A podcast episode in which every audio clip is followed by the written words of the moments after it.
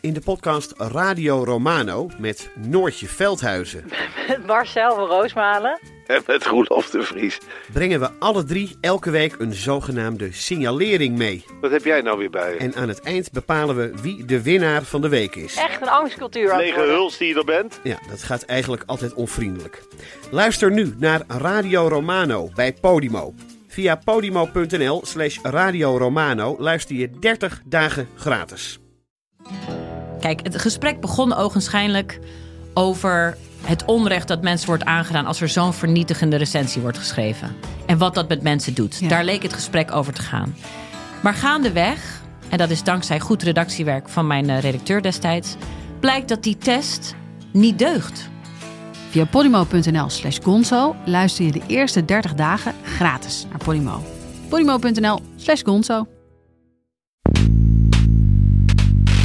Vroeger ging ik in mijn tas zitten. Als ik dan een beetje geïrriteerd werd, ging ik in die tas rommelen.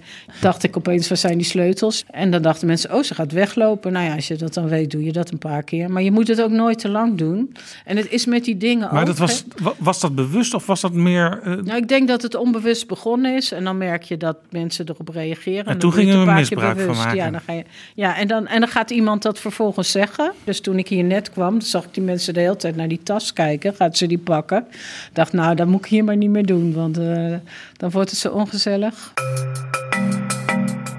Dit is Betrouwbare Bronnen met Jaap Jansen.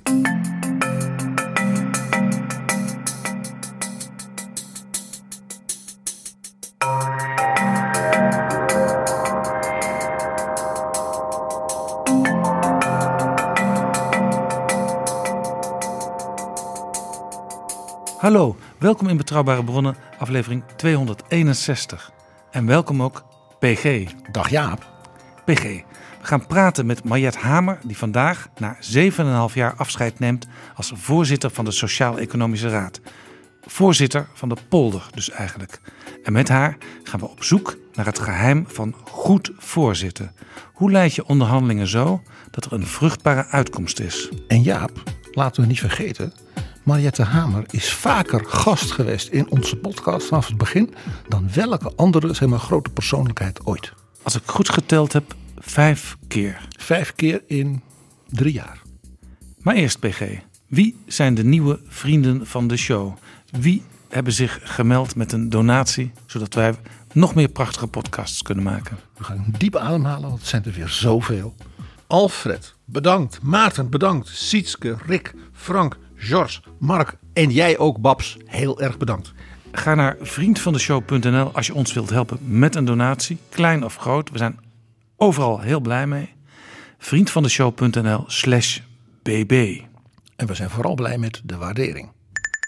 Dit is Betrouwbare Bronnen. Welkom in Betrouwbare Bronnen, Mariëtte Hamer. Onlangs verscheen de herziene editie van een boek over voorzitten en hoe je dat doet, geschreven door Gerdy Verbeet en Alexander Rinnooy Kan. Er staat zelfs in de ondertitel de kunst van het voorzitten zonder hamer. Ik dacht, dat is niet zo aardig voor Mariëtte Hamer, maar al gauw zag ik dat u het voorwoord heeft geschreven. En daarin zegt u onder meer dat u waarschijnlijk driekwart van uw bestaan vergaderend heeft doorgebracht. Is het echt zo erg? Ik vrees het wel, ja. Nou ja, drie kwart, je weet, het hangt er vanaf wat je telt, hè. De nachten daar gelaten, zal ik maar zeggen. Nee, maar ik ga daar wel al mijn hele leven uh, heel erg veel. Dat begon al als student? Ja, dus uh, ik denk dat ik zo achttien, negentien uh, naar de lerarenopleiding ben gegaan. En vanaf dat moment... Uh, Ja, niet alleen vergaderen, hè, dus uh, ook organiseren. Dat doe je ook uh, als je in de studentenbeweging zit. Maar vergaderen en organiseren, dat uh, is wel een uh, groot deel van, uh, van mijn bestaan, ja. Ik ging zwanger de Kamer in, dus mijn dochter heeft mijn hele loopbaan, politieke loopbaan, meegemaakt natuurlijk. En toen zij een jaar of drie, vier was, dacht zij dat ik telefoniste was. Uh, omdat ik altijd aan die telefoon uh, hing. Dus als dan werd gevraagd, wat doet jouw moeder, zei ze telefoniste. Maar als je in de buik van je moeder dat allemaal al meemaakt, betekent dat dan ook iets voor haar leven en loopbaan? Doet zij dingen waarvan u zegt, dat is eigenlijk wel logisch dat zij die doet? Ergens wel, maar dat is natuurlijk met uh, ouders en dochters en zonen. Uh, Want of, zij is bijvoorbeeld ook gemeenteraadslid. Ja, ja zij, doet, uh, zij doet heel veel dingen die ik ook heb gedaan, zal ik maar zeggen. Maar je kan zeggen, het is logisch, uh, maar het had haar ook ontzettend tegen kunnen staan. Uh, dus ik ben er best wel trots op dat ze het doet. Omdat ze het doet, omdat ze het zelf wil. Wat doet zij anders dan u? Ik vind haar uh, toegankelijker nu dan dat ik op haar leeftijd was. Uh, maar zij heeft theaterhavo gedaan. En daar heeft ze superveel geleerd uh, over hoe je mensen voor je in kunt nemen. Dus dat kan zij gewoon echt supergoed. U zegt misschien een beetje, ik wou dat ik dat op die leeftijd ook had geleerd op de ja, theaterhaven. Ja, ik vind haar onbevangenheid om op een podium te gaan staan, maar ook in een receptie rond te lopen met een soort vrijheid. Uh, nou, het zijn natuurlijk ook dingen van haar vader, hè? Dus, uh, uh, en van zichzelf. Maar zij heeft dat meer dan dat ik dat vroeger had. Ja, ik heb dat echt moeten leren. U bent de oprichter van de Landelijke Studentenvakbond, hè? Ja. Waarom was dat? Uh, nou, dat was omdat het nodig was. Want die dingen doe je omdat ze nodig zijn. Maar uh, in mijn geval, ik heb eerst leraaropleiding gedaan. Daar heb ik in de studentenvakbond uh, gezeten. Ook in de landelijke. Uh, dat heette het LOLO.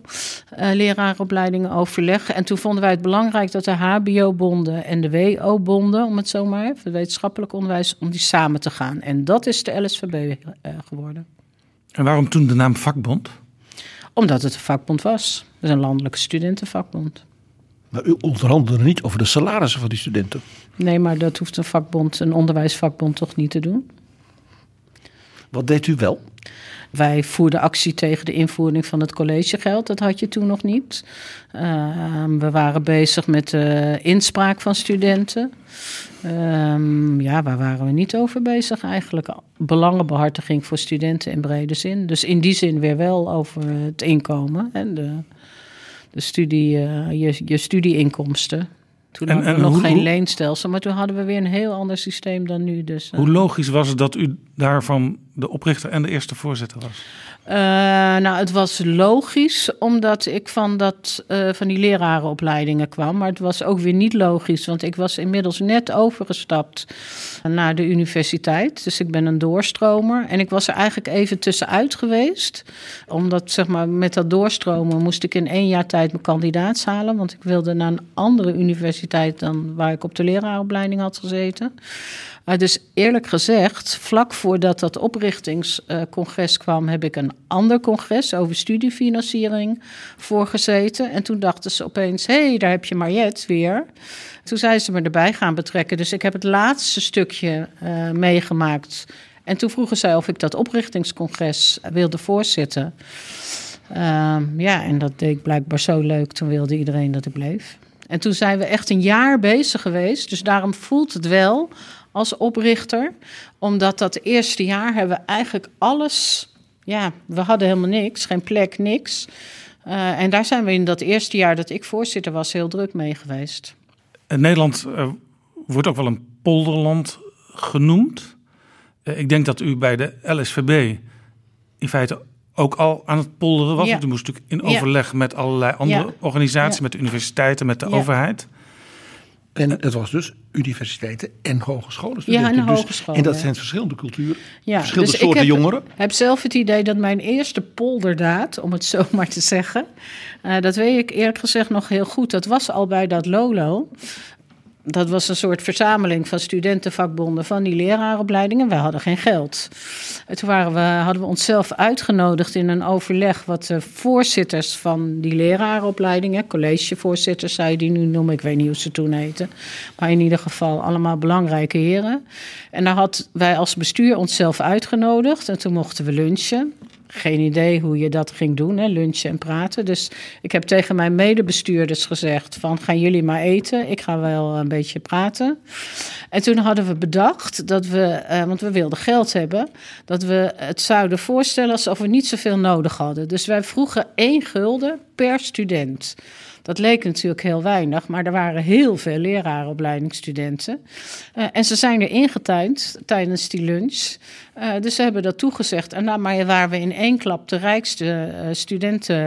Uh, Weet u het bedrag nog wat daar voor het eerst binnenkwam? Nee, dan zou ik moeten terugzoeken hoeveel, stu- ja, eigenlijk heel simpel, het aantal studenten maal een een euro. Ja. Of een gulden, sorry. Het was toen nog een gulden. Ja, de, de afgelopen zeven komma vijf jaar als voorzitter van de S E R... Uh, u, u bent ook wel eens de koningin van de polder genoemd. Dat is dus eigenlijk de, de ultieme polderfunctie als je voorzitter van de S E R bent. Wat is dat, polderen? Polderen heeft verschillende betekenissen natuurlijk. Voor mij betekent het dat je zeg maar uh, in het maatschappelijk middenveld, waarbij sociale partners een heel belangrijke rol hebt, uh, probeert men de, de partijen tot een standpunt te krijgen, of tot een advies te krijgen, of tot een onderhandeling te krijgen die maatschappelijk van belang is. Polderen wordt natuurlijk vaak tegenwoordig ook geassocieerd met maar kletsen en kletsen en kletsen.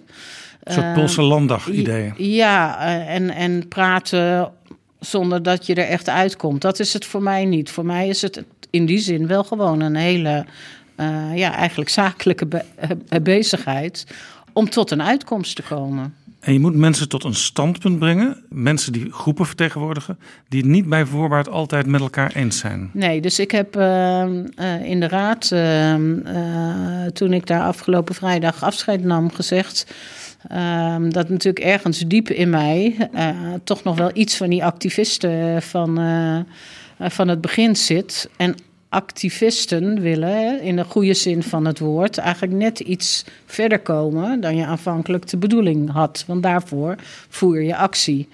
Uh, dus ik heb tegen de raadsleden gezegd dat ik wel eigenlijk altijd bezig ben geweest om ze net iets verder te krijgen dan ze aanvankelijk van plan waren toe te geven in een onderhandeling. Niet om ze ergens uit te trekken wat ze niet wilden, maar voor het maatschappelijk belang toch een beetje uit hun comfortzone komen om samen uh, verder te komen dan uh, alleen. Dus je moet de, de eisers het gevoel geven dat ze behoorlijk wat hebben binnengehaald.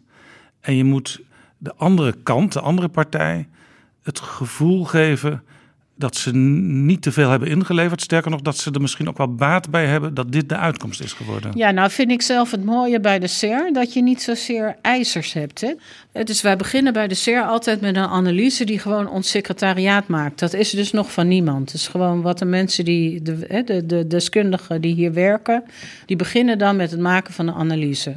Hoe is de situatie in Nederland? Wat is de huidige stand van zaken? Wat is er aan vooraf gegaan? Wat speelt er in het buitenland op dit onderwerp? En wat zijn mogelijke vraagstukken die we moeten oplossen met elkaar? Daar beginnen we mee. Dat is eigenlijk de eerste paar bijeenkomsten van een van de S E R-commissie ben je daarmee bezig. Daarmee groeien natuurlijk al naar mekaars werelden toe. Want de ene zegt, ja, maar dit ontbreekt. En de andere zegt, dat ontbreekt. Ja. Maar je begint wel gelijkwaardig. Dus er is niet een eiser of een vrager uh, of een gever. Je gaat samen op pad eigenlijk om je, die oplossingen ja, te kunt, vinden. Je kunt dus niet zeggen, het is een soort nationale C A O-onderhandeling. Nee, nee, nee, nee, dat is echt anders. Want in feite, de S E R overigens kan gaat het over bij... het raamwerk van ja, alles wat er gaande is. Overigens kan het bij een C A O-onderhandeling ook wel weer helpen. Als je er niet uitkomt, om weer even die stap terug uh, te zetten. Dus ik heb zelf ooit een keer de, uh, de C A O van uh, primair onderwijs losgetrokken. Uh, en toen, uh, nou ja, ik weet niet waar ze vast zaten, ergens in vakantieregelingen, et cetera. Uh, en toen zei ik, zullen we nou eens opnieuw beginnen? Stel nou, we staan met z'n allen op het schoolplein. Wat wil je nou voor deze school uh, bereiken? En daar heb ik ze over laten praten. En toen waren ze eigenlijk binnen één, twee sessies erover eens waar ze met dat primair onderwijs naartoe wilden. En toen was het ook veel makkelijker om over al die praktische dingen uit te komen. Dus wat u eigenlijk deed... is klinkt... methode S E R toepassen, zou ja, ik maar nou ja, het klinkt eenvoudig. Ja. Uh, waartoe zijn wij gezamenlijk op aarde? Ja, en wat, waar willen we samen naartoe? Ja. En dan, dan, ja. dan is zo'n vakantieregeling, dat is uiteindelijk een bijkomende zaak. Ja, precies. Daar kom je dan altijd uit. Jaap, ik ga vertellen hoe ik in negentien vijfennegentig Mariëtte Hamer leerde kennen. Zij was toen een belangrijke ambtenaar op het ministerie van Onderwijs. Op het terrein van het beroepsonderwijs. En ik kwam uit Brussel en was benoemd bij de H B O-raad. De Vereniging van Hogescholen. En die had dus bestuurlijk overleg, heette dat, tussen de bestuur en directie van die H B O-raad. En dus een delegatie van de hoge ambtenaren namens minister Ritsen. En mij was al duidelijk toen ik daar benoemd werd dat die overleggen niet heel vlot en soepel liepen.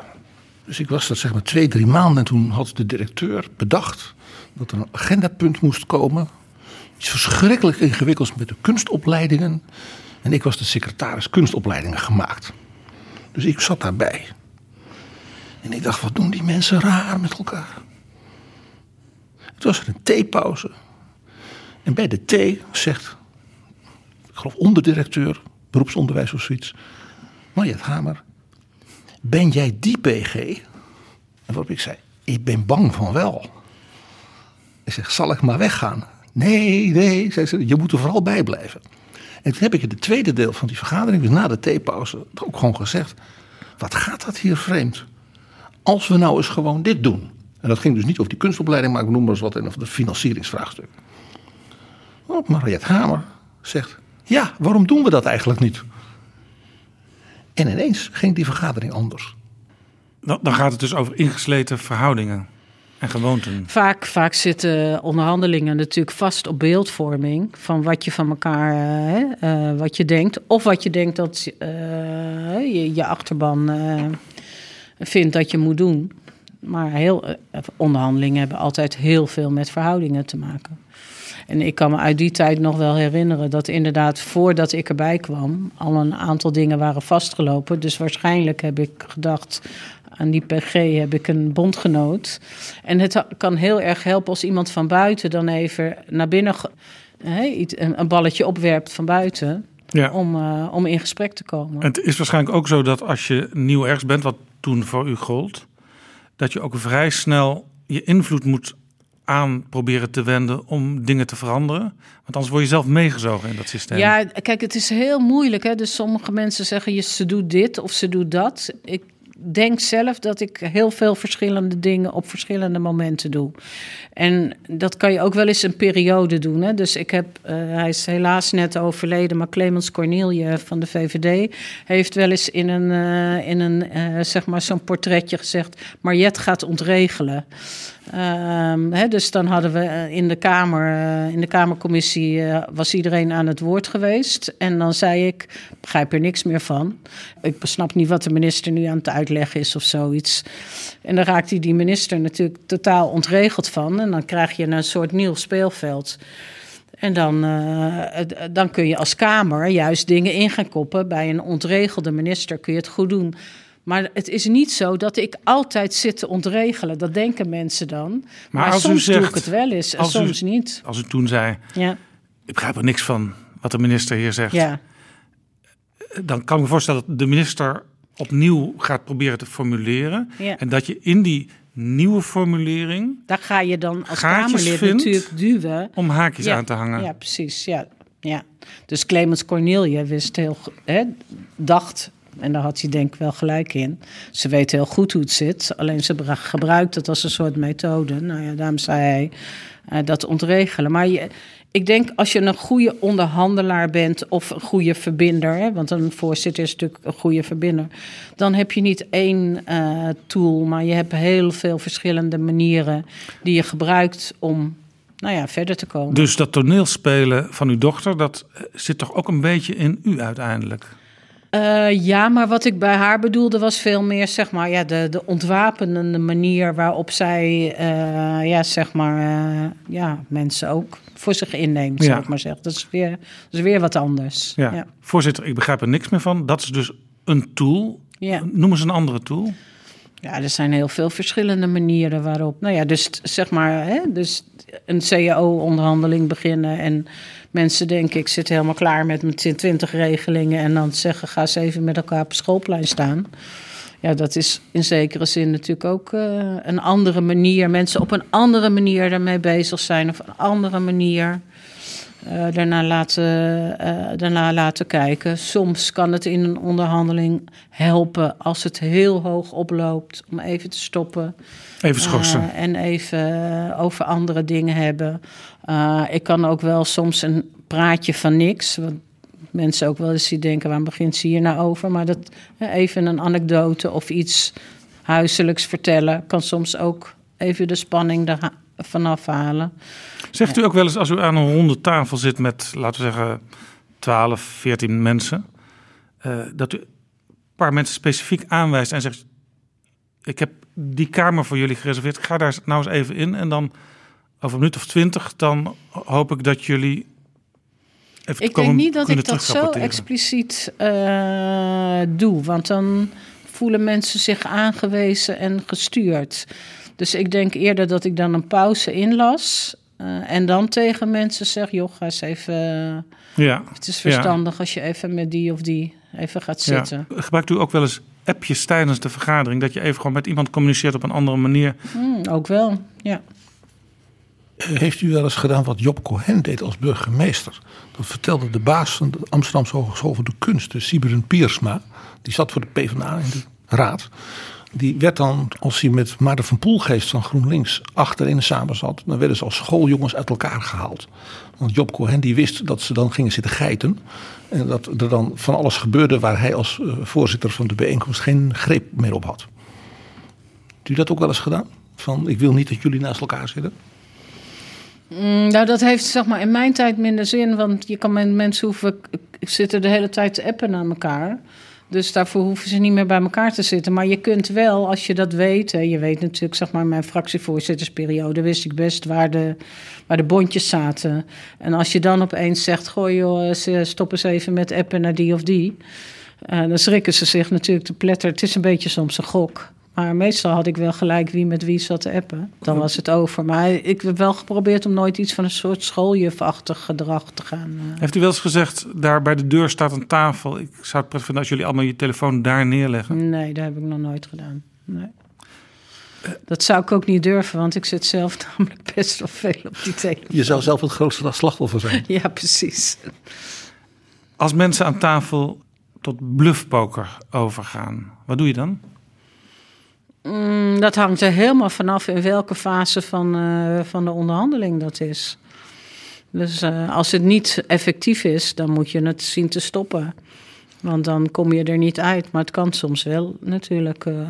Maar dat is, daarom zeg ik, hè, dus bij de S E R is het natuurlijk weer echt een heel ander type onderhandeling... dan als je in een, een politieke onderhandeling uh, in, hè, met twee partijen die ergens uit moeten komen of wat dan ook. Dan gebeurt dat meer. Wij, wij zeg maar bij de S E R probeer toch, behalve op het allerlaatst, maar probeer toch steeds via argumenten uh, eruit te komen met elkaar. Want, en dat doen de onderhandelaars ook meer. Ja, want deelnemers in de S E R, die komen er eigenlijk al naartoe met het idee, we moeten hieruit gaan komen. Ja, we gaan een advies maken. Ja. En in de politiek uh, zitten ook wel eens mensen aan tafel, bijvoorbeeld in een kabinetsformatie, waarvan de een denkt en waarvan de ander ook denkt, ik wil voor mijn achterban hier als winnaar uitkomen. Ja, maar ik heb zelf geleerd, in, in, als het echt stevige politieke onderhandelingen zijn, dat je dan beter gewoon snel je kaart op tafel kunt leggen en dan zeggen, nou, dit, dit, eh, dit, dit ga ik wel doen en dat niet.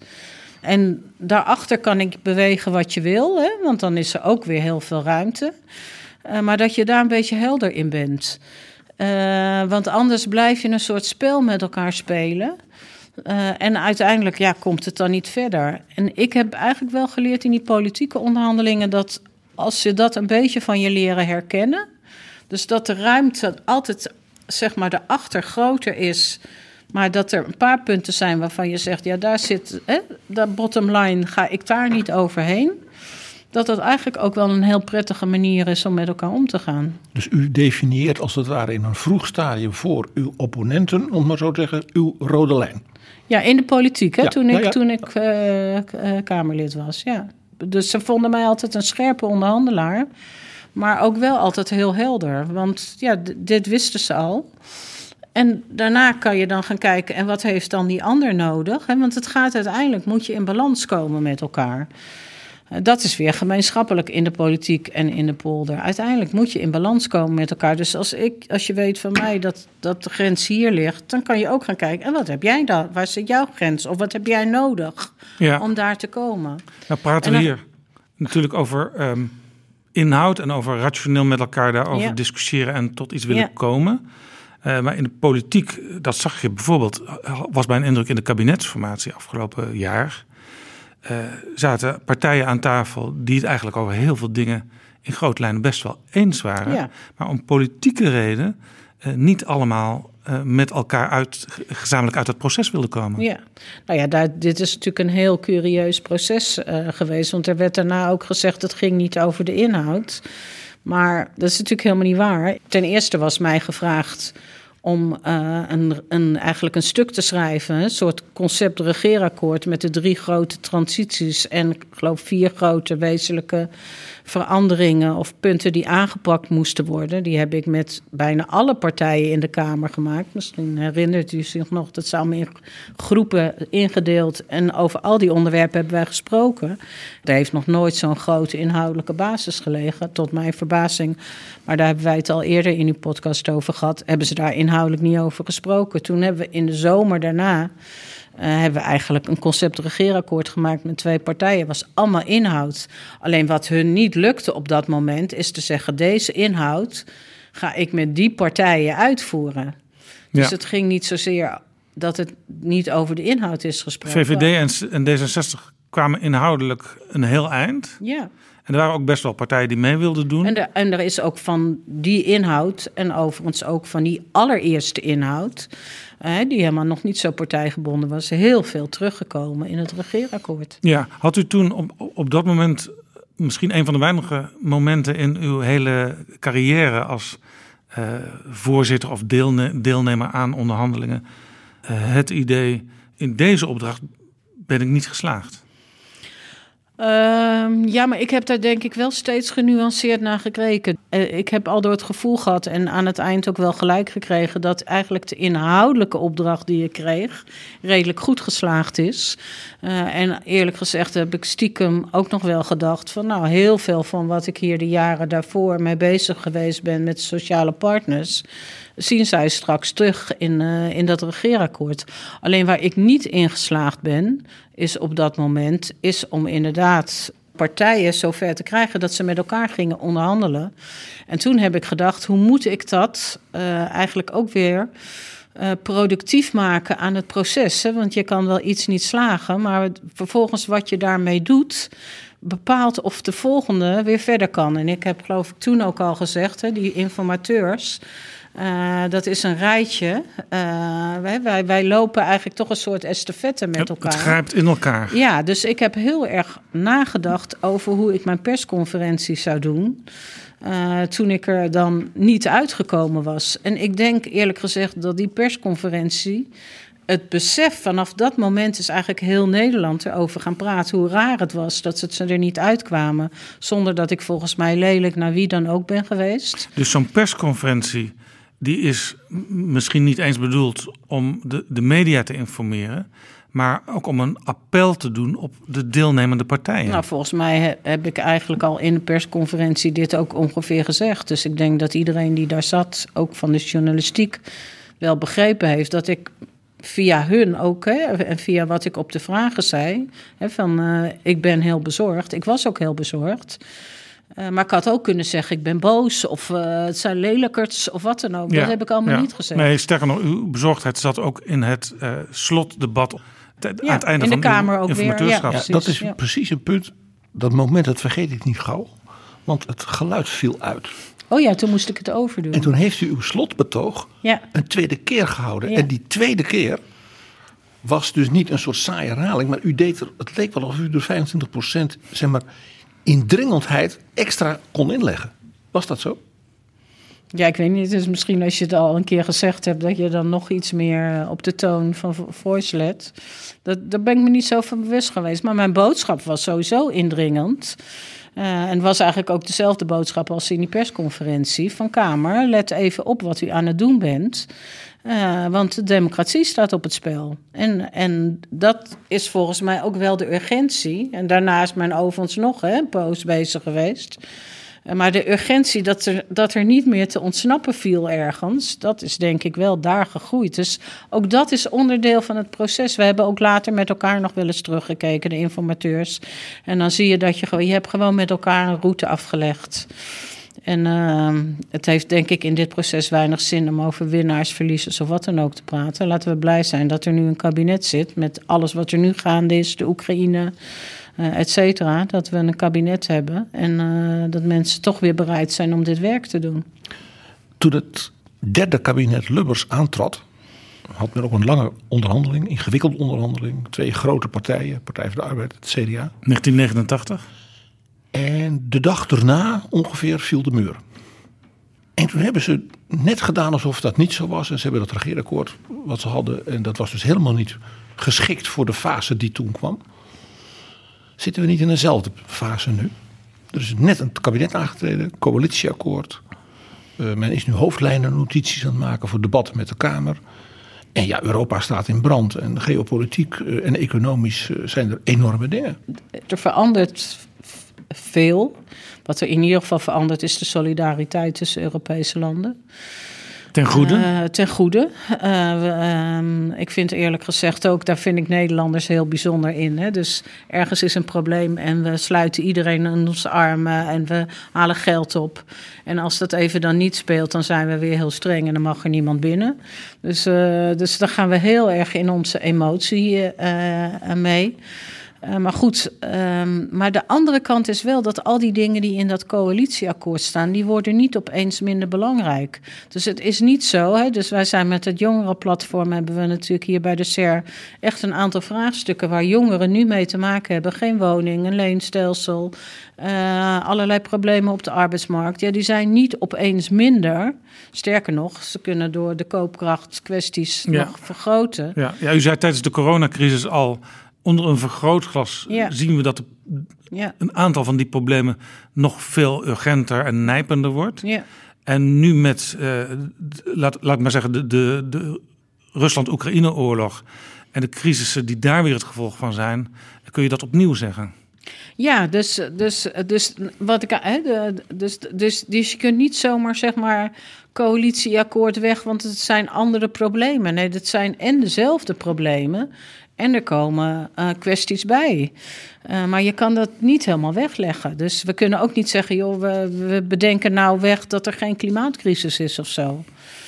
Ik zou niemand adviseren helemaal opnieuw te beginnen. Nee. Je moet wel kijken, hoe anticipeer je uh, op wat er nu gebeurt. U heeft de naam, wat ook aan de hand is, redelijk onverstoorbaar te zijn. Uw dochter vertelde eens, als thuis uh, de telefoon onvindbaar is of de wifi doet het niet, ja. uh, dan bent u in alle staten. Ja. Maar dan vervolgens zit u weer zo'n hele grote vergadering voor ja. in een crisismoment. En dat gaat allemaal heel rustig. Ja, ja dus, ik, dus als ik zelf ontregeld ben, is omdat ik mijn sleutels kwijt ben, mijn telefoon niet kan vinden. Uh, of inderdaad, uh, ik naar een leuk tv-programma zit, kijk en uh, de app doet het. Uh, tegenwoordig gaat alles via apps. Doet het opeens niet meer of er is een storing. Dus iets met zeg maar techniek uh, kan ik ook nog wel eens van denken, help, help, help. Maar het gekke is, dus als het u dus zelf... ik zie niet tegen mijn nieuwe baan op. Maar het feit dat ik dus van hier naar de provider, naar de provider daar moet en ik mogelijk al mijn bestanden kwijt ben, daar kan ik nachtmerries van hebben, zal ik maar zeggen. Ja, dus, de, ja. dus op microniveau kan er paniek toeslaan, ja. maar op het macroniveau, het grote niveau, nee. bent u eigenlijk degene die anderen ja, tot rust brengt. Onverstoorbaar, dat klinkt, dat klinkt niet zo, dat klinkt alsof je geen emotie hebt of zo, maar ik kan dat wel redelijk goed hanteren. Gebruikt u die emotie ook wel eens? Er zijn politici uh, die graag met de deuren slaan, dan wel Uh, prachtige woede-uitbarstingen en dat benutten. Doet u dat ook? Nou, minder misschien. Misschien dat ik dat vroeger nog wel eens deed. Maar eigenlijk tegenwoordig niet zoveel meer. Op een gegeven moment heb je daar... Het moet wel bij je passen wat je doet, zal ik maar zeggen. Kost het dus, u soms moeite om een pokerfeest te handhaven? Nou, ik denk als ik ergens de pest in heb wat zeg maar in de praktische sfeer misloopt, Uh, dat iedereen aan mijn neus ziet uh, wat ik daarvan vind of zo. Maar dat hangt ook van mijn rol af natuurlijk. Een voorzitter moet wel altijd neutraal blijven. Ja, moet faciliterend ja, zijn. Ja. En in control. Ja. Maar soms kun je toch door even ja, iets misschien geks te doen, iets lostrekken. Ja, maar dan doe je het functioneel natuurlijk. Ja. Is daar een voorbeeld van te geven? Ja, wat doe je? Ik bedoel, je kan soms wel eens weglopen. Vroeger uh, ben ik mezelf eigenlijk nooit zo bewust van geweest, maar dat hoor je dan iemand een keer vertellen en dan denk je, dat kan ik wel gebruiken. Ging ik met ta- in mijn tas zitten, als ik dan een beetje geïrriteerd werd, ging ik in die tas rommelen. Naar die sleutels zoeken. Dacht ik opeens, waar zijn die sleutels? Dus, uh, en dan dachten mensen, oh, ze gaat weglopen. Nou ja, als je dat dan weet, doe je dat een paar keer. Maar je moet het ook nooit te lang doen. En het is met die dingen maar ook. Dat was, was dat bewust of was dat meer... Uh... Nou, ik denk dat het onbewust begonnen is en dan merk je dat mensen erop reageren. En, en toen gingen we een misbruik van maken. Ja, dan ga je, ja en, dan, en dan gaat iemand dat vervolgens zeggen. Dus ik weet dat Arie Slob dat vertelde in een filmpje bij mijn afscheid in de Tweede Kamer. Dus toen ik hier net kwam, zag ik die mensen de hele tijd naar die tas kijken. Gaat ze die pakken? Ik dacht, nou, dat moet ik hier maar niet meer doen, want uh, dan wordt het zo ongezellig. Heeft u... En nu heeft er, hè, toen ik informateur werd, heeft er een paar keer in een verhaal gestaan dat ik, als het echt gespannen wordt, dat ik dan uh, eten op tafel haal. Maar ja, dat kan ik nu ook even niet meer doen, want uh, dan denken ze, wat is er aan de hand? Moeten we opeens tot elkaar komen of zo? Dus u moet eigenlijk om de zoveel tijd uw recept weer vernieuwen. Als anderen het ontdekken, dan moet je weer wat anders verzinnen, ja. Maar het moet nooit, hè, dus dat, uh, dat wil ik wel zeggen, het moet nooit onecht worden. Het moet nooit uh, als spel uh, een trucje worden. Dus ik denk dat, zeg maar, een goede onderhandelaar en zeker een leider van de onderhandelaars, je moet wel authentiek je ding doen. En oprecht en met respect uh, naar je mede-onderhandelaars. Dat ook als je ze uitvoetert. Ongelooflijk belangrijk. Ook als je ze uitvoetert. Ook als je boos bent, ja, precies. Ja, dan moet het wel oprecht zijn. Dus ik ben in die formatie ook wel eens een keer uitgeschoten. En ik heb ook wel eens gezegd, joh, ik heb net werkgevers en werknemers ongeveer hè, over de tafel heen getrokken om tot een akkoord te komen. En wat zitten jullie hier nu te doen? Maar dat is dan een oprechte emotie die je op dat moment hebt. Dat snappen mensen ook goed. Hoe lastig is de buitenwereld als... Uh... een onderhandelaar aan uw tafel in het N O S-journaal of bij R T L iets in de camera zegt waarvan u denkt, ja, nu zijn we weer twee weken achterop? Mm. Ja, dat hoort er wel een beetje bij. Dus ik denk dat ik dat van tevoren al een beetje incasseer. Je weet gewoon op sommige momenten... Uh, dan zit je bijna te wachten en je denkt, oh ja, nu gaat het, nu gaat het stuk uitgelekt worden. Het proces zo. Heeft het soms even ja. nodig. Nou, niet altijd, maar je weet dat het kan gebeuren. Hè. Dus bij een langdurige on, uh, uh, eh, onderhandeling, neem pensioenakkoord. Nou ja, dan, dan, dan denk je op een gegeven moment, joh, er is nog steeds niks uitgelegd. Dat is ook bijzonder. Nou, meestal kan je dan de volgende dag de krant openslaan en dan staat er iets. Heeft u ja. dat zelf wel eens gedaan? Lekker? Uh, nee, dus... Uh, uh, Ook dat niet als Kamerlid? Nee, want uh, ik heb weer van voorgangers geleerd... dat uh, uiteindelijk journalisten je ook uh, waarderen op je betrouwbaarheid. Dus je krijgt het, je kan wel heel veel lekken of wat dan ook... Uh, maar op een dag krijg je het terug. Dus, en zeker als voorzitter vind ik, dan, dat kan je niet maken... Dus je kan best wel eens zeggen van... joh, er zit iets aan te komen, let op of zo. Maar ik vind stukken gaan lekken, nee. Weet u meestal waar een lek vandaan komt? Uh, nou heb ik een truc van geleerd. Eerlijk gezegd van Jeltje van Nieuwenhoven. Uh, je moet heel goed de krant blijven volgen. En op een dag staat er een interview met iemand... En dan denk je, waarom staat dat interview met jou er nou? En wat een leuk en positief interview is dat. Vaak is dat dan degene die... een periode daarvoor dat heeft gedaan. Een soort deal met die krant? Ja, je krijgt altijd ergens een cadeautje terug. En natuurlijk, als journalist heb je ook om een dan gesprek heen... Dan gaat iedereen heen... vanaf nu denken... als je een leuk interview met iemand ziet... wat heb jij gedaan? Maar je ja. kunt het wel een beetje ja. volgen. Nee, maar ik, ik, ik zie het op die manier soms ook zo... want ik maak natuurlijk ook zelf soms mee... dat je om een gesprek nog allerlei uh, randgesprekken hebt... waar dan de pen niet op het schrijfblokje komt... Uh, maar dat je dat als journalist natuurlijk wel onthoudt... en dat je daar soms weer nieuws mee kunt maken. Ja, ja. Nee, maar vaak wordt er lekker wel ergens een keer beloond. Maar het kan soms wel een half jaar later zijn. Dus dat, maar dat, ja, dat heeft Jeltje mij ooit verteld. En wat sinds die tijd hou ik dat in de gaten. Denk wat ik, natuurlijk oh ja. een, een extra aanmoediging is... op een buitengewoon scherp geheugen te hebben. Ja, maar dat is sowieso handig. Zijn dat de moeilijkste momenten ja. als onderhandelingen vastlopen? Voor u als... leider van zo'n onderhandeling? Er komt dat moment dat er in het N O S-journaal iets heel hards wordt gezegd. Of dat iemand zich tijdelijk terugtrekt en je weet dan even niet hoe lang. Is dat dan het moment dat u denkt, ja, dit hoort erbij, maar ik weet het nu misschien ook even niet meer? Nee, de, want het hangt er heel erg vanaf. Dus ik kan, iedereen kan heel erg boos worden op die onderhandelaar die dan dat doet. Maar dat kan ook een reden zijn om elkaar weer eens even aan tafel te roepen. Uh, en met elkaar te zeggen, zullen we nu eventjes hiermee ophouden en... Uh, En even, nou ja, even stoom afblazen helpt dan altijd. Maar, het, maar na de stoom is er ook altijd weer ruimte, zal ik maar zeggen.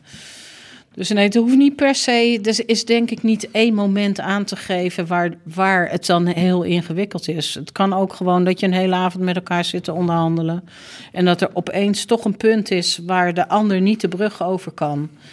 Uh, en, en waar het dan bij vast, vastzitten. En dan helpt het vaak om... Ja, eventjes terug te gaan, uh, even pauze te nemen, volgende dag verder. En wat helpt als je zo lang meeloopt als ik, dat uh, je ook uit vorige situaties dan opeens op een oplossing kan komen. Hè? Dus het kan soms ook helpen om te pacificeren door te zeggen, we gaan niet, dit nu niet doen zoals één van de twee het wil. Maar we gaan, nou ja, ik noem nou wat, een codekamer of iets instellen, waarin we dat probleem later gaan oplossen. Een codekamer? Ja, nou, we hebben bijvoorbeeld op een gegeven moment zaten we helemaal diep in de... Uh, in welke uh, situaties er nog meer konden zijn waarin mensen aan de onderkant van de arbeidsmarkt van die, van die nul uren contracten of wat dan ook. Dus dan wil je compleet zijn. En op een gegeven moment, ja... ben je niet meer compleet of je kan niet meer helemaal zeggen, is dit nou onrechtmatig of niet? Nou ja, dan kun je zeggen, we gaan het nu oplossen en we blijven nog twee nachten doorgaan. Of je kan zeggen, ik creëer iets waar we later het kunnen voorleggen. Nou ja, dat is in dit geval een codekamer geworden. Ja. En zo'n idee, dat idee, dat heb je dan omdat je in een vorige onderhandeling ook zoiets hebt bedacht. En daar helpt het dus bij als je veel verschillende onderhandelingen hebt gedaan. Dan heb je veel verschillende oplossingen in je hoofd. Heeft u ook wel eens aan tafel gezeten met onderhandelaars waarvan u dacht... ja, die onderhandelaar van die partij of die vakbond of die werkgeversclub... Uh, ik ga vragen aan die club of ze niet een andere onderhandelaar kunnen sturen de volgende keer. Mm. Want met deze gaat het op de een of andere manier niet. Ik geloof nooit dat ik om een echte wissel heb gevraagd. Wat je dan wel probeert is, zeg maar, om te kijken of je die persoon, of je daar zelf eens mee praat, of dat je die eens wat suggestie... Want va- vaak is het voor iemand zelf ook niet plezierig om de hele tijd de querulant te zijn. Dus je gaat gewoon bilateraal kijken. En of je vraagt of er, zeg maar, iemand meekomt of zo. Dat, doe, dat heb ik wel eens gedaan, geloof ik. Maar in eerste instantie probeer ik het wel op te lossen met de mensen die aan tafel zitten.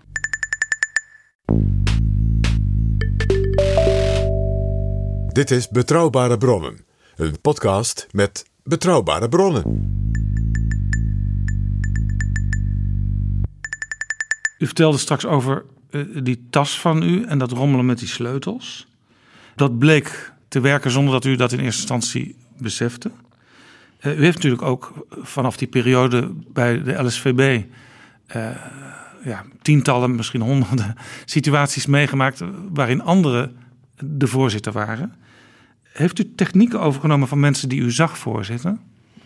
Mm, ongetwijfeld, maar... Niet zo systematisch dat ik nou kan zeggen... Die, dit heb ik van die geleerd of dat heb ik van die geleerd. U had geen rolmodel als voorzitter? Uh, ja, wel, ik heb honderd en één rolmodellen, maar op verschillende manieren. Dus dat hoeven niet per se alleen voorzitters te zijn. Het zijn allemaal mensen die, uh, van wie je dingen overneemt... Geef eens een of die voorbeeld. Je interessant vindt of wat dan ook. Nou, ik ben zelf altijd een hele grote bewonderaarster van Hedy Dancona geweest. Omdat zij altijd uh, dat naturelle, dat waar ze voor gaat... Uh, en de passie, zal ik maar zeggen, ja, dat is gewoon onderdeel van haar hele zijn. Uh, en eigenlijk naarmate zij ouder wordt, gaan we dat steeds meer waarderen. Vroeger vonden we, toen ik jong was, zeiden heel veel mensen... oh, dat is een kattige mevrouw en bob, bob, bob, bob, bob. En nu vinden we er natuurlijk allemaal bewonderenswaardig... omdat zij gewoon nog zo ongelooflijk actief uh, strijdt voor de dingen waarvoor ze gaat... Maar om nou te zeggen, joh, dit of dat heb ik van Hedy overgenomen, dat kan ik nou weer niet zeggen. Nee. Of dat u misschien in een biografie las hoe iets was aangepakt en dat u dacht, oh, dat moet ik onthouden, want misschien kan ik dat eens toepassen. Nee, volgens mij gaat het bij mij minder bewust. En andersom... Ik doe dat vast hoor, maar... En, en andersom, dat u dacht, zo moet het in ieder geval niet. Die dingen doe je niet, dus, dus dat, ja... Ik geloof niet dat ik af zit te kijken. Daarvoor ben ik gewoon veel te actief zelf in, uh, in dat overleg aanwezig. Soms zit je gewoon soms aan tafel onder leiding van een voorzitter... waarbij je elke keer dezelfde gedachte krijgt ergens in, in de bijeenkomst... doe dat nou niet, want dat is niet vruchtbaar om het zo te doen. Nou, bijvoorbeeld, uh, om wat, zeg maar, wat ik wel eens iemand zie doen... die is om de havenklap gaat, die dan zitten herhalen en samenvatten. Dat is, vind ik zelf heel verstorend. Dus daar word ik heel onrustig van. Dus het is wel eens dat als iemand dat doet, dat ik later zeg... joh, ik zou het ietsje minder doen. Dus ik geloof dat ik dat zelf ook... Dus ik kan wel de grote lijnen terughalen... maar als je dat om het punt gaat zitten doen... dan ga je als voorzitter zelf die vergadering zitten ophouden. Hoe? Dat zal ik niet zo snel doen. Hoe gaat u om met wat in dit vak wel terug onderhandelen genoemd wordt? Dus er is al een soort van akkoord... maar bij de volgende bijeenkomst... Is er toch iemand die eigenlijk weer helemaal opnieuw wil beginnen? Of ja. nog, nog weer ja, dat, dat extra wat hij dat, niet kreeg? Dat, dat is natuurlijk bij de S E R voortdurend. Want dat hoort ook bij, uh, natuurlijk bij de onderhandelaars... die uh, van de vakbeweging en de werkgevers. Je gaat altijd weer proberen om je punt van de vorige keer... wat je niet hebt binnengehaald, ga je dan toch nog... Hè, als je in het la- de, niet, niet in het eerste stadium, maar het laatste stadium... En dan gebeurt het ook wel eens, dan wordt het ene puntje toch weggegeven. Dus dan moet de ander ook weer een puntje hebben. Dus... Is dit ook waarom het soms in het laatste stadium soms bijna crisis kan worden alsnog? Ja, want dan opeens ben je de verhouding kwijt. Dan heeft de ene toch meer puntjes binnengehaald voor zijn gevoel dan de ander. Dan ga je als voorzitter natuurlijk kijken hoe reëel is dat. En dan probeer je weer terug te gaan naar waar was het nou ons voor te doen. Of uh, wat ik ook wel vaak even terugpak. Hé, hey, we waren al hier... Uh, en nu gaan jullie eigenlijk weer helemaal terug. Dat gaan we niet doen, we waren al hier. En ja, dan hangt het van jouw gezag op dat moment af... of ze dat accepteren of niet. Dat is natuurlijk, dat heeft u natuurlijk ontzettend goed geleerd. Want dit wordt altijd gezegd dat de P van de A... en met ja. ons hoogtepunt Ad Melkert, he, als ja. rupsje nooit genoeg... Ja. dat hij daar het meest in bedreven is. Ja, ja. Ja, ik kijk zelf heel anders daarnaar. Maar goed... Uh... Doe, vertel. Nou, ik, Ad Melkert was in, zeg maar, uh, natuurlijk mijn fractievoorzitter toen, uh, toen ik begon. Uh, en ik heb het veel meer gezien als een zeer gepassioneerd iemand... die uh, probeerde zoveel mogelijk eruit te halen. Of dat altijd terug onderhandelen is, weet ik niet. Ik denk dat het heel vaak andersom was. Dat hij het al binnen had gehaald... en dat de andere partij het per ongeluk had weggegeven. Uh, en dan vaak zei, ja, nou wil je het alsnog uh, hebben. Maar dan had hij het eigenlijk al gehad. Dus... Maar wat ik van hem bijvoorbeeld, als je nou vraagt... wat heb je geleerd, is... is is natuurlijk bij uitstek iemand die altijd zijn dossierkennis heeft. Uh, geen flauwekul uh, tussendoor, maar gewoon open op je doel af. Eerlijk in wat je wil uh, bereiken. Ja, en hij was wel vaak het beste op de hoogte. Uh, en als je een van de twee onderhandelende partijen bent... is het natuurlijk weer anders als je de voorzitter bent. Maar als je een van de twee onderhandelende partijen bent... en je hebt goede dossierkennis... Ja, dan sta je wel op punten voor. In de onderwijswereld weet ik dat men dat altijd over u heeft gezegd. Dat mag ik gewoon zeggen. Van Mariëtte weet alles. Ja. Dat zit in dat tasje. Ja. Ik spreek hier een C D A-kamerlid, uh, ja. Wim van der Kamp. Die zei altijd, in dat tasje van Mariëtte zit het allemaal. Ja. En dat komt er allemaal geordend uit. En je komt geen millimeter verder als zij dat niet wil. Nee. Nou, dat beschouw ik dan maar als een compliment. Ja, ik heb in het onderwijsveld natuurlijk uh, aan alle kanten van de tafel gezeten. Dus ik heb lang in het uh, veld gewerkt. Ik heb op het ministerie gewerkt en daarna in de Kamer. Uh, en uh, als ik inderdaad met opruimen, hè, als, om de zoveel tijd ruim je weer eens wat op... en dan kom ik mijn eigen aantekeningen ook wel tegen. En denk, nou, ik was inderdaad keurig en gestructureerd, dus dat klopt wel.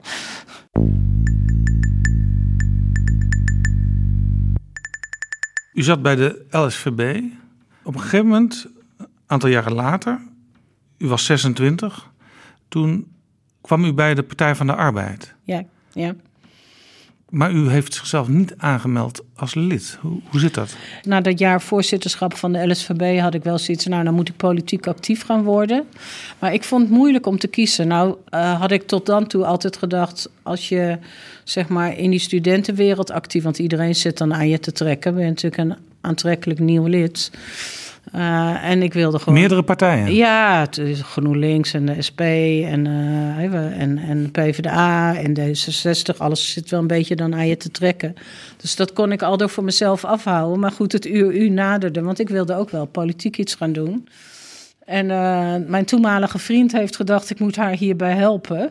Uh, en die heeft mij lid gemaakt van de P V D A. En toen kreeg ik een uitnodiging voor een vergadering. Toen was ik toch wel vereerd. Dus daar ben ik heen gegaan. En dat bleken hele leuke mensen uh, te zijn.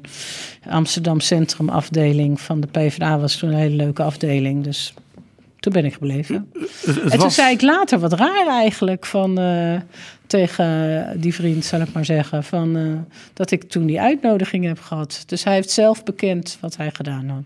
Maar dat is de enige keer in mijn leven... dat iemand me zo heeft kunnen sturen, hoor. Maar soms gaat het dan zo dat je ook vrij snel... dan in een bestuur terechtkomt. In ja, als je, als je in de politiek, in de gemeentepolitiek... ergens je gezicht laat zien en je bent jong... dan uh, zit je meteen... Uh, ik geloof dat dat voor alle partijen geldt. Voordat je het weet, uh, zit je in een bestuur, ja. U werd later ook Kamerlid en ook fractievoorzitter van de Partij van de Arbeid. Ja.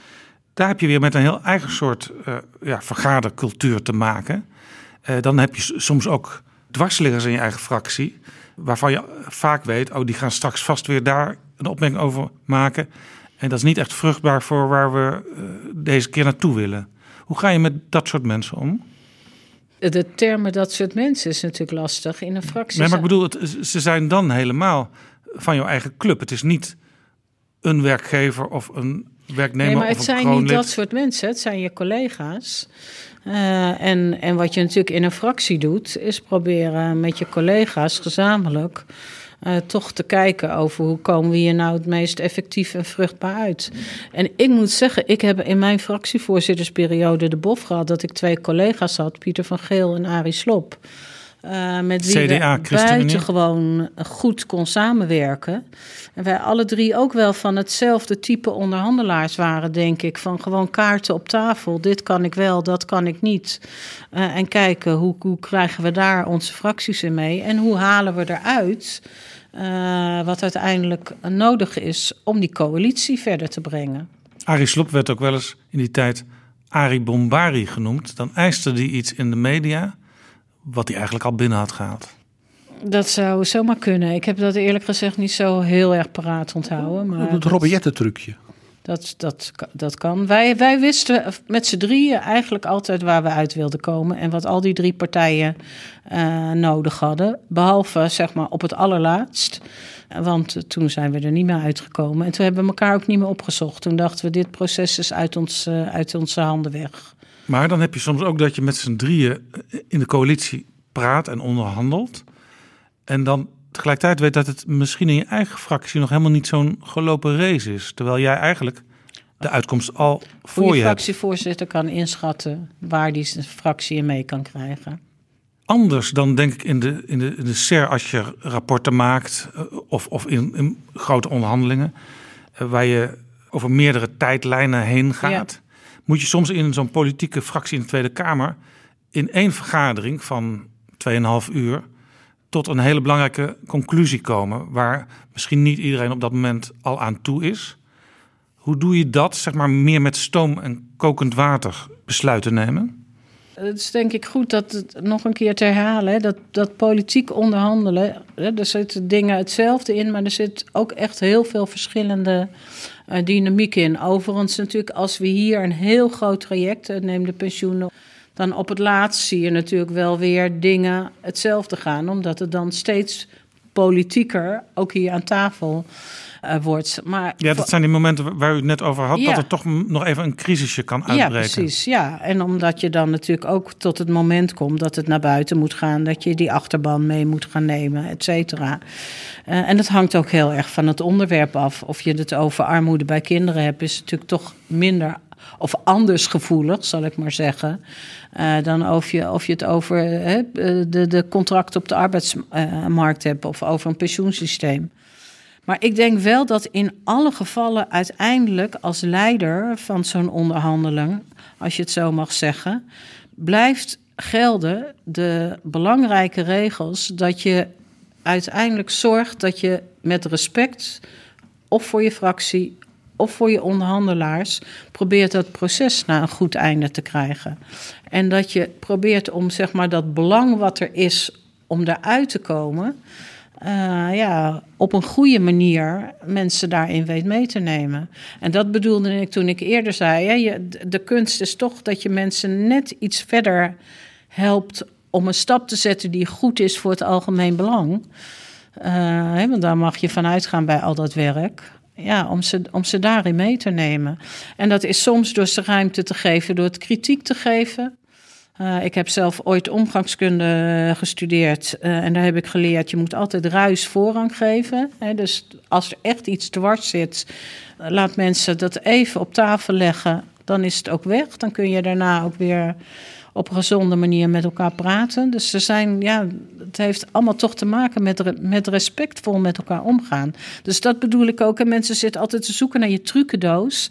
Maar het is niet zozeer een trucendoos. Je hebt instrumenten die in een overleg kunnen helpen om verder te komen. Een week of drie geleden was er in de Tweede Kamer een debat over de omgang met elkaar. Zaten daar mensen bij die misschien wel eens toe zijn aan een cursus omgangskunde? Nou, dan zou ik die studie uh, on, uh, onrecht doen. Want, dus, want omgangskunde is geen vak van hoe, uh, hoe eten we met, twee, hè, met een vork en mes aan tafel. Of hoe spreek je tegen elkaar. Dat is een vak waarin ik sociologie heb gekregen. Psychologie, sociale vaardigheden. Maar ja, dat ontbreekt dus misschien et cetera. Wel soms ja, maar een het beetje is een, wel in zo'n een, Tweede Kamer. Echt een heel geïntegreerd uh, uh, vak. Dus het, dus het woord omgangskunde is misschien in die zin Uh, Uh, ook ongelukkig dat ze die studie ooit zo genoemd hebben. Maar de essentie gaat wel terug dat je zou willen, ook in de Tweede Kamer, uh, en dat heeft misschien ook te maken met wat ik hierna ga doen, dat je met elkaar wel het gesprek gaat voeren. Hoe willen we nou met elkaar omgaan? En waar is dat respect dan? Ik heb geleerd altijd fel op de inhoud, zacht op de persoon uh, in onderhandelingen. Dus je blijft wel netjes naar elkaar. En je blijft elkaar respectvol uh, behandelen. En dan kun je in de onderhandeling, hè, dus ik heb ook wel eens dossiers gehad waarop mijn antwoord alleen maar nee was. Hè, dat ik dat voor mijn partij bepaalde dingen niet ging doen. Maar dat kun je, dat kun je altijd met, met respect voor die ander doen. Met je mede-onderhandelaar of met je uh, uh, de, de oppos, opponent in de Tweede Kamer. Kun je als je even dus onder de gordel of mensen lelijke dingen over mensen zeggen. Dreigen met tribunalen. Nou ja, dat al helemaal niet. Maar ook dat je zegt, hè, knettergek of zo. Of, nou, wat ik zelf eigenlijk best heel beledigend uh, vond, is dat Wilders op een gegeven moment tegen Sofie Hermans zei dat zij de masseuse van Mark Rutte was. Toen dacht ik, waar is dit voor nodig? Dus het is uh, seksistisch, het is beledigend. En waarom? Misschien kunnen we het er kort even over hebben. U wordt over een paar weken regeringscommissaris seksueel overschrijdend gedrag. Dit is ook overschrijdend gedrag, want ja. dan in iets andere vorm. Maar het ja. is zelfs wel in ieder geval niet seksueel, maar wel seksistisch eh, ja. trek je aan. Ja. Overal in de samenleving ontstaat nu een soort bewustwording eh, dat er eigenlijk toch nog in organisaties en bedrijven ja. en ver- verenigingen Uh, best wel veel dingen mis zijn waar we niet allemaal van weten, maar nieuwe voorbeelden zien, ja. wel vermoedens van ja. hebben. Ja. Wat wordt uw taak? Wat gaat u doen? Uh, nou, ik ga een heleboel dingen uh, doen. Ik ga natuurlijk op reis zetten, uh, allereerst in welke situaties uh, het voorkomt. Uh, en hoe we op dit moment geregeld hebben om daarmee om te gaan. Hè. Dus hoe, hoe kun je klachten melden? Zijn er genoeg vertrouwenspersonen? Is de, is de hulpverlening op orde? Hè, dus dat is zeg maar een kant eraan. U maar begint dan met een analyse te maken zoals u dat hier ja, ook natuurlijk, doet. Dat ga ik, dat ga ik doen. En er is gelukkig heel veel al opgeschreven. Uh, en ik ben werkelijk overstelpt door mensen die willen uh, helpen of die deskundigheid hebben. Dus Uh, dat alleen al vraagt om ordening, zal ik maar zeggen. Uh, maar uiteindelijk moeten we... Dus ik moet ook een debat gaan aanjagen hierover. En het is wel grappig wat jij net zei... Uh, uh, over dat je het ook... Ja, je kunt dit... Het begint natuurlijk allemaal toch ook met taal. Uh, dus het uiteindelijk... krijgt het uiting in, in, in, in verkeerde handelingen tussen mensen. Maar het kan al beginnen met taal.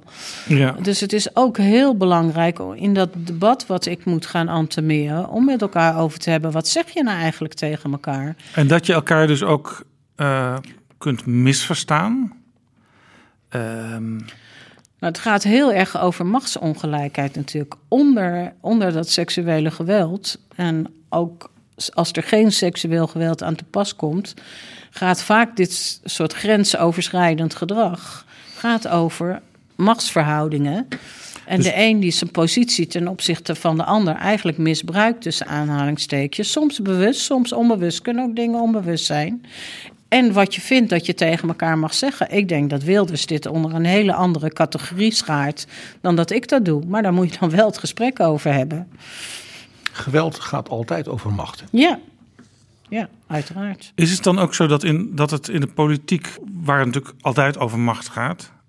dat het misschien ook al een extra boekplaats kan zijn van dingen die overschrijdend zijn? Uh, toevallig op de dag dat uw benoeming bekend werd... stapte bij de Partij van de Arbeid Gijs van Dijk op.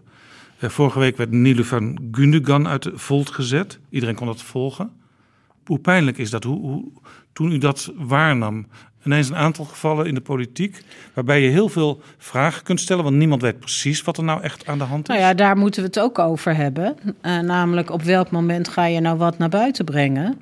Want waar ik eigenlijk wel een beetje zorgen over heb... is dat, zeg maar, je kreeg toen ook het plaatje van al die situaties bij elkaar... die allemaal ongelijksoortig waren... Um, en uh, als je te snel, zeg maar, hè, dus dat, je, dat als er situaties zijn en je gaat onderzoek doen, dat is denk ik heel belangrijk. Maar de vraag is wanneer ga je dan naar buiten brengen dat je dat onderzoek doet en wanneer breng je dat in de media? Want het grote risico is dat we nu twee, drie keer een situatie krijgen waaruit dat onderzoek, want het is ook moeilijk te bewijzen vaak, ja dan komt er misschien straks niks uit dat onderzoek en dan denken we, oh het probleem bestaat niet. Daar zouden we de boel denk ik het meeste... kwaad uh, mee doen. Dus ik denk dat we ook moeten kijken... hoe, hoe richt je zo'n procedure in? En, en ja, wanneer ga je nou wat naar buiten brengen? Wat de uitkomst ook is... er blijven altijd slachtoffers achter. Altijd, maar ook zeg maar... dus, de, dus, de, dus zeg maar degene die beschuldigd wordt... Uh, die, uh, terwijl, stel dat de beschuldiging niet klopt... is veroordeeld, maar ook het slachtoffer. Uh, en ook als het niet uh, te bewijzen valt... Uh, is vervolgens uh, daaraan beschadigd. En de zaak als geheel beschadigt het ook. Dus ook daar zal ik over na gaan denken. Over kunnen we daar iets van een code over afspreken? Wanneer, wanneer ga je nou dingen naar buiten brengen of niet? Maar in de driehoek is natuurlijk het meest interessant... iemand doet iets, iemand voelt zich daar het slachtoffer van... Of, en veel slachtoffers zeggen ook... ik wil me geen slachtoffer voelen, maar ik ben de melder. Hè, maar die, die, die as heb je. Maar je hebt ook nog de as van een derde die erbij is... en wel of niet iets zegt. En het kan zo gaan helpen... als eigenlijk die derde persoon veel meer zijn mond gaat opentrekken... Want dan neutraliseren we het al op een moment.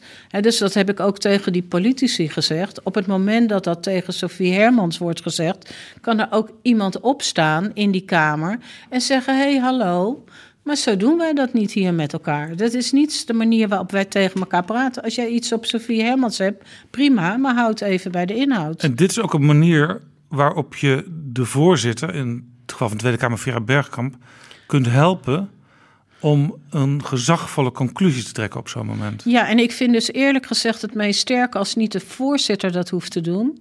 maar als de andere Kamerleden dat uh, dan doen. Uh, en dat heeft niks met politieke kleur of wat dan ook te nemen... maar neem het ook een beetje voor elkaar op dan. Dit is Betrouwbare Bronnen. U heeft uw hele leven diversiteit bevorderd... en vooral natuurlijk ook deelname van vrouwen... aan de samenleving. Bij de S E R het quotum voor mensen in de raden van commissarissen erdoor gekregen. Toen u in de politiek zat, was de Partij van de Arbeid een van de eerste partijen die op de lijsten om en om, om, en om ja. mannen en vrouwen ja. zette. Ja. Daar heeft u een belangrijke rol in gespeeld. Ja, dat heb ik ooit uitonderhandeld met uh, Felix Rotterberg en Ruud Vreeman. Uh, toen zij graag wilden dat wij de Rode Vrouwen veel meer integreerden in, uh, in de partij als geheel. Uh, en uh, dat hebben we toen gedaan. Toen hebben we ook, uh, zeg maar, geloof ik, met... Uh, het was een heel groot partijbestuur. Ik geloof van tweeëntwintig mensen. Toen zijn we met tien vrouwen en een gekleurde meneer uh, dat partijbestuur uh, hebben we bestormd, zal ik maar zeggen. Dus dat was eigenlijk de eerste keer dat we op vijftig vijftig uitkwamen. Uh, en daarna hebben we dat afgesproken voor de lijst. Ik geloof de eerste keer uh, nog niet om en om, maar vanaf daarna... Uh, wel, want zaten we geloof ik te snel daarvoor. Ik herinner me een keer dat... Um... Maar mijn eerste fractie was ik al met evenveel vrouwen als met, uh, met mannen. Ik herinner me een keer dat Jacques Wallager, die was uh, fractievoorzitter geweest. En die zei, ik moet na Wim Kok als nummer twee op de lijst. En dat ja. gebeurde toen ook. Ja, dat klopt. Dat, dat is was die fractie afspraak. Waar ik begonnen ben. Dus dat toen was, was niet het nog afspraak. Niet... Nee, maar toen, wij hadden dus zeg maar de afspraak dat we daar naartoe zouden werken. En de, vanaf de laatste keer daarop is het ook gebeurd. Maar wij waren wel in die fractie al met evenveel vrouwen als evenveel uh, uh, mannen. Ja, dat heeft u dan bereikt. In die tijd, een paar jaar later, zag ik ook een film over de campagne van Wouter Bos. En toen zag ik eigenlijk toch vooral in die binnenste cirkel, ja. vooral ja. jonge mannen om hem ja. heen en ja. nauwelijks een vrouw. Ja. Daar moet u een gesprek met Wouter Bos over nee, maar, hebben, denk ik. Dus de werkelijkheid is vaak taaier dan nou, wat je op papier kijk, zet. Wat, ik bedoel, dat geldt... Kijk, de P v d A had het grote voordeel dat er in ieder geval veel vrouwen waren. Uh, maar wij hebben best nog met, met elkaar moeten knokken... om vervolgens ook posities in de fractiebesturen, et cetera, te krijgen. U heeft ook eens intern de Prinsessenclub opgericht. Een prinsessen, dat herinner ik mij niet meer. Nou, dat was tweeduizend vier... Toen werd er in, vaak in de, in de discussie en in de media gespeculeerd over uh, wie is misschien de volgende potentiële Partij van de Arbeid leider. Toen werd er gesproken over kroonprinsen. En toen begrijp ik dat u een keer aan Frank Poorthuis, die toen voor de Volkskrant werkte, gezegd hebt, er zijn ook kroonprinsessen. Ja, dat klopt. En toen, toen bleek er eigenlijk een soort prinsessenclub te zijn waar u in zat. Bijvoorbeeld ook Jet Bussemaker en nog drie, vier andere Ik geloof vrouwen. Niet dat ik die club heb of, hoeven oprichten, eerlijk gezegd, hoor. Die waren er. En ik denk dat ik inderdaad toen tegen Frank heb gezegd van... Uh, ja, je, je ziet altijd alleen de namen van de kroonprinsen. Maar er zijn ook kroonprinsessen. Maar ik geloof niet, ik weet het niet hoor... of we in die tijd al zo ver waren dat we ook een clubje met elkaar waren. Wat wel heel leuk is, is dat zeg maar nu... Um, al die vrouwelijke collega's van toen...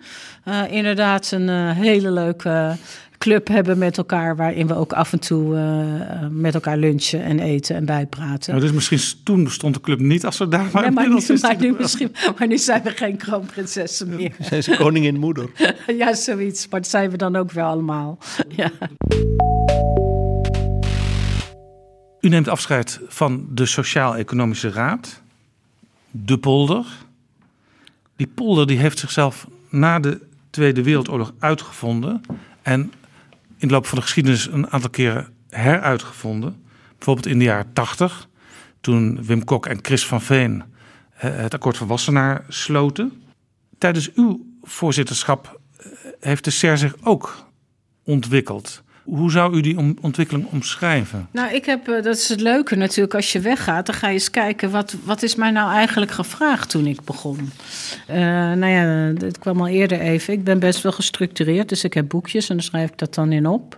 Dus tijdens dat gesprek uh, heb ik aantekeningen uh, gemaakt van wat... Uh, Uh, zeg maar, ik, he, ik heb een soort van sollicitatiegesprek gehad met Hans de Boer, Ton Heerts en Romke van der Veen. Dat waren de toenmalige uh, vicevoorzitters uh, en, en, en vicevoorzitter van de kroonleden. Dat is Romke van der Veen, Ton Heerts van de F N V en Hans Even de Boer voor de, van Veen. Voor de, de helderheid, vindt er eerst zo'n gesprek plaats en gaat dat vervolgens... naar de minister die het dan in de ministerraad voorlegt? Nee, zeg maar, je bent dan al door een hele... Dus, dus elke procedure zal misschien weer anders gaan, hoor. Maar in ieder geval, mijn geval uh, ging het zo... of in die periode ging het zo... er worden namen genoemd. Alle geledingen mogen namen noemen. En van een, een longlist wordt een shortlist gemaakt. En van de shortlist wordt nog een shortlist gemaakt. En uiteindelijk blijven er een paar namen over. En in mijn geval zijn er met de laatste twee... overgebleven kandidaten een gesprek gevoerd. Uh, en ik heb dus een gesprek gehad met uh, uh, de mensen van de S E R, de, de vicevoorzitters. En, en werd daar een conclusie en, toch af? Gingen beide en die naar hebben een advies gegeven aan uh, de minister. Maar de minister had natuurlijk ook invloed op die shortlist. En, uh, dus die wist met wie die gesprekken En dat laatste advies was nog maar één naam, namelijk uw naam. Ja, ja, ja. En in dat gesprek hebben we het over gehad, wat ligt er voor agenda? Eén punt stond bovenaan en dat was verjonging. Mijn idee over het jongerenplatform is eigenlijk ontstaan bij mijn afscheid op de Tweede Kamer. Maar verjonging in zijn algemeenheid uh, uh, uh, werd als belangrijk punt aangegeven. De deuren open werd ook als een belangrijk punt aangegeven. Dus met, uh, met name Hans de Boer vond het hier toch behoorlijk grijs en stoffig. Punten en komma's, je hoort het hem zeggen. Uh, dus, dus deuren open. Uh, dat was uh, belangrijk. De S, dat vond ik nog wel grappig om terug te lezen. Maar de S van de S E R, dus sociaal, moest weer meer op de agenda. Van Ton Heerts onder andere. Dus ook andere maatschappelijke groepen erbij betrekken. Ja, maar en onderwerpen. He, dus uh, niet alleen maar economisch gericht, maar ook sociale kwesties.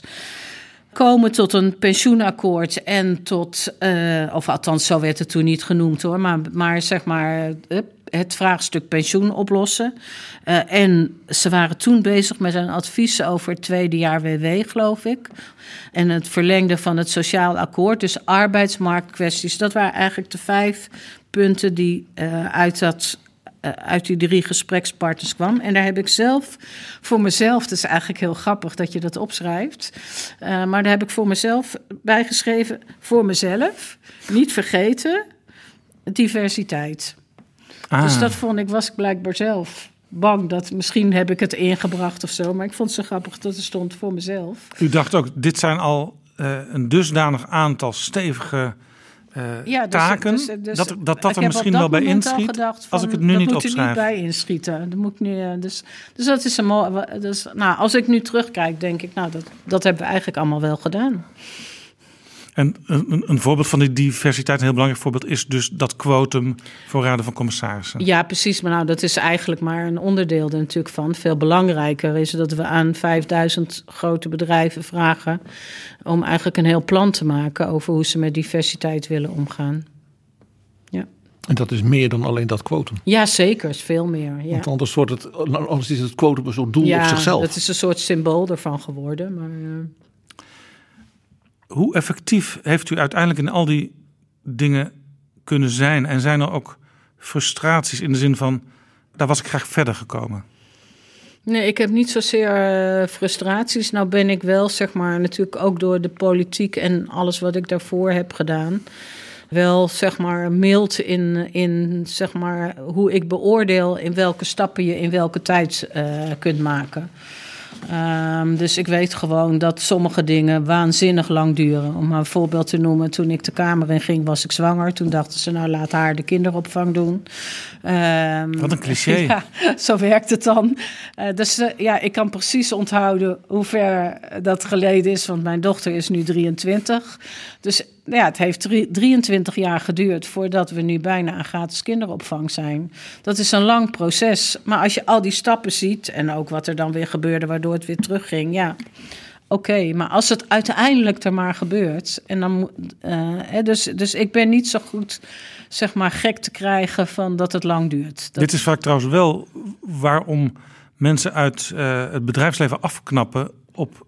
een rol in de politiek, hè? Dat het zo ontzettend traag gaat. Ja, maar je moet dus daarbinnen steeds definiëren... welke stappen is wel vooruitgezet. Dus het is niet zo dat er in drieëntwintig jaar niks met die kinderopvang is gebeurd. Want het is een volwassen sector geworden. He, dus er zijn ook degelijk wel stappen gezet. Ik denk zelf dat in de kinderopvang een heel belangrijke... daar heeft de S E R ook een heel belangrijke rol in gehad. Het is natuurlijk de, het, het spiegelbeeld van onze moederschapscultuur... die we als geen ander land bijna hebben. Dus dat is een cultuuromslag mega. Dus dan is drieëntwintig jaar op al die eeuwen... valt het weer mee, zal ik maar zeggen. Maar wat daar ontzettend in geholpen heeft... is dat we op een gegeven moment zijn gaan zeggen... nou, het is goed voor arbeidsparticipatie... maar het is nog veel belangrijker voor die kinderen zelf. Want daarmee wordt het, hoef je je ook niet meer schuldig te voelen... als je naar de kinderopvang je kind brengt. Nee, het is heel, juist heel goed voor kinderen. Dat is zo'n ongelooflijke verandering. Daar kun je weer heel positief over zijn. Ja, dus, dus, He, dus, dus, dus, dus frustratie iets, ja. over iets, want dat was wat jij mij... Zo'n kleine stap kan juist van enorme invloed ja, zijn. Ja, precies. Ja. Dus, dus frustratie, uh, dat, dat, eerlijk gezegd, dat heb ik niet zo heel erg. Ik denk wel dat we nu op een fase zitten waarin een aantal onderwerpen, dossiers die we echt goed op de agenda hebben gekregen, zich nu in een fase bevinden dat we alles wat er over te vinden is, geïnventariseerd is, bedacht is, uh, uitgeprobeerd is. En nu moet het keuze maken. Om een voorbeeld te geven, uh, ik, het stond niet op dat rijtje, maar uh, is denk ik wel iets waarmee ik zelf ook binnen ben gekomen, is dat leven lang ontwikkelen. Nou, daar hebben we een aanjaagfunctie vanuit de S E R gehad. We hebben alles geïnventariseerd in alle regio's. Overal zijn er initiatieven. En nu is het eigenlijk wel het moment dat we gaan zeggen, dit initiatief, wat we doen voor twintig mensen hier, dat is zo goed, dat gaan we nou oplussen. En dat gaan we niet voor twintig mensen doen, maar voor tweehonderd. En als het dan nog werkt, gaan we het voor tweeduizend mensen doen, et cetera. Een ander initiatief, wat eigenlijk niet werkt, laten we ermee stoppen.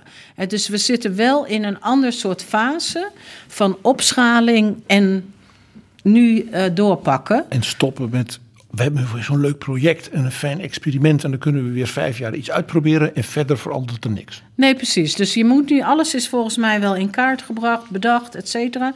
Maar je moet de politiek wel nu durven. Dit gaan we wel helpen opschalen uh, en dat uh, niet, want je kunt niet alles. Uh, nee. En dat is een nieuwe fase. Dus zeg maar, dus wat ik hoop voor mijn opvolger. He, dus ik heb niet het gevoel, er ligt nog allerlei dingen op mijn lijstje wat nog had gemoeten, dus altijd dingen. Maar, maar ik denk wel, we zijn wel aan een volgende fase toe, uh, waarin we zeg maar dingen moeten gaan opschalen en met urgentie moeten gaan neerzetten. Eigenlijk precies zoals u het als informateur in de kabinetinformatie heeft gedaan. Uh, alles in kaart gebracht en klaarge... legt voor de politiek. Ja, maar dat verschil vind ik met de uh, kabinetsformatie, dus papier. Hè? En wij hebben hier niet alleen dingen op papier gedaan. Wij zijn met al die mensen, partijen bezig geweest. Er uh, zijn ook dingen die gewoon in de praktijk uh, gebeuren. Dus het is niet een soort papieren uh, werkelijkheid dat we alleen maar adviezen hebben neergelegd. Er zijn convenanten maatschappelijk verantwoord ondernemen afgesloten. Dat betekent dat gewoon men in bedrijven met dingen bezig is. Dus, dus het is niet papier. Dus ik vind dat toch anders dan zeg maar die uh, formatie. Maar ik denk dat we gewoon in de fase van de beleidsontwikkeling zitten, waarin we nu moeten zeggen, en nu gaan we zeg maar, en dat moet de politiek doen uiteindelijk, samen in de uitvoering dan met werkgevers en werknemers. Maar daar moet de politiek nu wel het primaat pakken van, en dit gaan we nu doen. Dit wordt, dit halen we er nu uit en daarmee gaan we aan de slag. Grappig is, u heeft dat uh, jongerenplatform gestart. Die kwamen toen met die studie over al die verschillende plekken waar jongeren dus een onzekerder, ja. moeilijke positie ja. hebben. En daar speelde dat leenstelsel ja. een voortdurend zeg ja. maar extra nare rol. Ja. En die jongeren kwamen toen met nog een rapport en dat was en nu daden. Ja. Dat is eigenlijk wat u net zegt. Ja. Nee, dus, ik, dus over de breedte, dus ik noemde dat leven lang ontwikkelen als voorbeeld. Maar ik denk dat het voor veel onderwerpen geldt. Dat alles is wel, he, alles wat er aan advies gegeven kan worden, is ook bijna uitgeprobeerd, zou ik zeggen. Dus dat is meer dan papier. Maar je moet nu wel beslissen. Je moet nu een aantal beslissingen gaan nemen. Ook, zeg maar, je kan nog, nog zo lang praten over de werkende armen. Maar je moet nu op een gegeven moment ook beslissen van waar kan een mens van rondkomen. En als de huren zo hoog blijven en dit blijft zo hoog, dan kan je, ja, dan ga je het voor die mensen nooit behapbaar maken. Dus, dus daar moeten, denk ik, een aantal knopen in doorgehakt. En de S E R kan dat aanjagen. Het politieke primaat ligt uh, toch een paar deuren verderop uh, bij de Tweede Kamer. Die moeten daar de knopen doorhakken. Uw nieuwe baan, is dat een, een fulltime functie? Ja. Kunnen we ook nog op andere plekken verwachten? Oh, dat weet ik niet. Ik, ik, doe, ik heb een aantal nevenfuncties waarbij ik met interessante onderwerpen betrokken uh, blijf. En uh, misschien ga ik ook nog wel eens hier en daar wat helpen. Maar ik ga me nu in eerste instantie wel op dit mega onderwerp richten. Want daar zit zoveel in en omheen dat uh, ik denk dat ik voorlopig mijn handen daar vol heb. Mogen wij u daar heel veel succes bij wensen en mogen wij u ook hartelijk danken voor dit gesprek. Graag gedaan.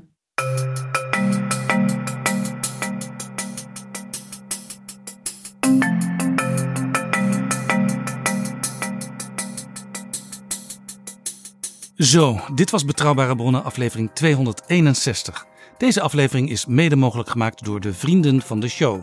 Wil jij ons ook helpen met een donatie en zo vriend worden? Ga dan naar vriendvandeshow punt n l slash b b. Alvast bedankt. Tot volgende keer.